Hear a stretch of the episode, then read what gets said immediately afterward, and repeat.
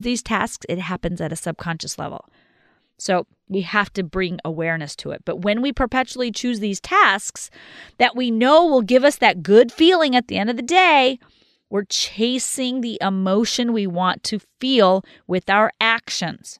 We get caught up in this, and at the end of the year, we then wonder why we didn't get the results we wanted to, and then we're frustrated. And then we make that mean that we're not good at our jobs, or that the job is too hard, or that we'd better do more action and take more action next year to feel more accomplished. So basically, what's happened is that we believe action fuels emotion. So we focused on taking actions that feel good instead of taking actions that get us results.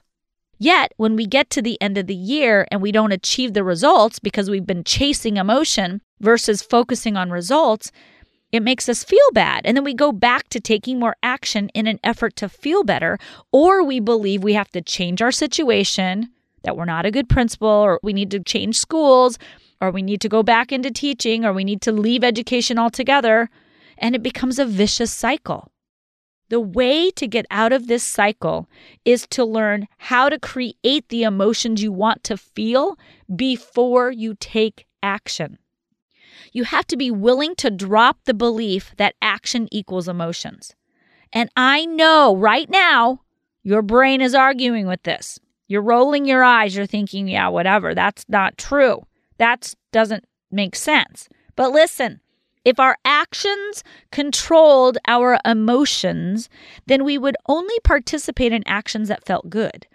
And we would not be able to feel good in spite of non action or having to take actions we don't like. So, how is it that we can feel amazing about going on vacation before we've taken the action of going on vacation?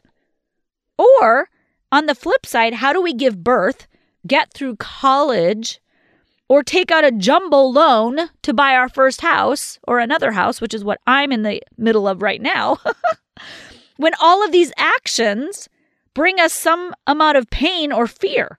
You see, we feel excited about vacation not from the action of planning and going on vacation. We feel excited about vacation because of what we're thinking about the trip we feel excited about the thought of like not having to work and sleeping in and having warm sunshine and drinking a Mai Tai and going snorkeling and getting a tan and having fun with our kids. All of that, that's what makes us feel excited about vacation. And you know this because sometimes when you go on vacation, the reality of it is not even as fun as your anticipation of it, right? And the flip is true. We get through childbirth